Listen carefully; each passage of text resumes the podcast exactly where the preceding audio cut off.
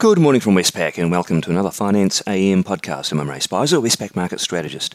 In the financial markets overnight, we saw a slightly risk-averse mood prevailing without any obvious news catalysts. The S&P 500 is down 0.4% and bond yields are slightly lower, while the US dollar and defensive currencies outperformed.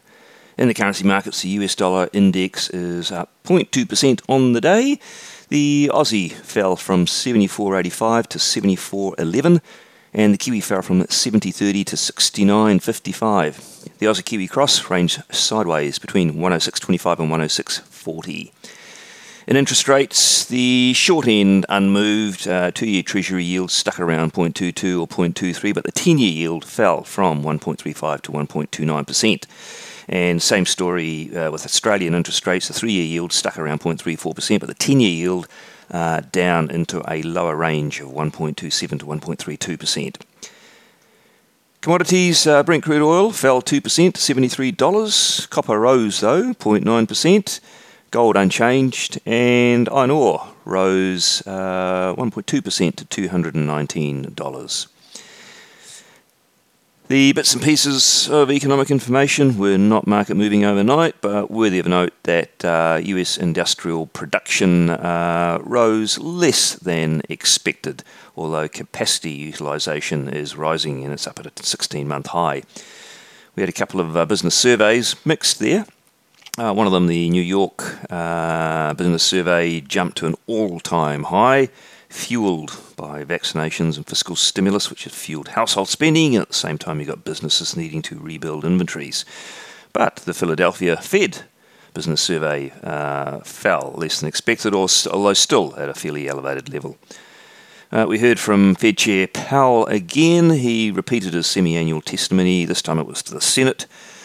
Uh, much the same stuff, but he did say that inflation is well above 2% and they're not comfortable with that. Uh, he thinks it's temporary, but the challenge is how to react to the uh, pressures. And um, uh, if the uh, rise persists, then the Fed will have to re-evaluate the risks uh, of that, and uh, that is what they are doing at the moment. Two FOMC members spoke that we heard. FOMC member Evans saw QE tapering by year end as possible, but he's not that hawkish. He thinks the uh, rate hike is uh, not likely till early 2024. Uh, Bullard, on the other hand, said it's time to end these emergency measures. Uh, he said, yes, some of those price pressures are temporary, but he thinks some of the strength may persist into 2022. Uh, now, he doesn't want tapering to be stuck on autopilot. He wants to retain flexibility on those uh, purchase paces. Uh, in addition, we got the UK unemployment rate unexpectedly rose a tad from 4.7 to 4.8%. Uh, although the claims account, the unemployment claim claimants, uh, they did fall. So overall, mixed signals there for the Bank of England. And we heard from Bank of England's Bailey, who said that they were not going to rush any uh, rate decision. He admitted that this week's inflation data was stronger than expected, but he said that they're going to go through the evidence to assess what is underlying and what is transitory. On the day, what's out that could be market moving? In New Zealand, uh, a biggie. We've got the uh, second quarter CPI data out. Uh, we and market consensus are on a 0.8% quarterly growth rate, uh, taking annual inflation up to 2.9%. Uh, strength is going to be uh, coming from a number of places, but in particular food prices, high construction costs, and used car prices. Uh, if we do get those numbers, they're going to be well above the uh, RBNZ's most recent forecast, but they're dated back in May.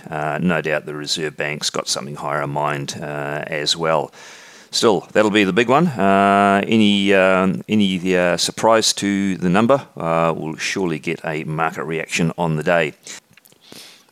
And then up to the Northern Hemisphere, pretty much second tier data. In the US, we'll get consumer sentiment survey from the University of Michigan and retail sales with uh, Fed Speaker Williams on the podium as well. So that's it from me today. Thank you for listening. I'll be back again same time tomorrow morning.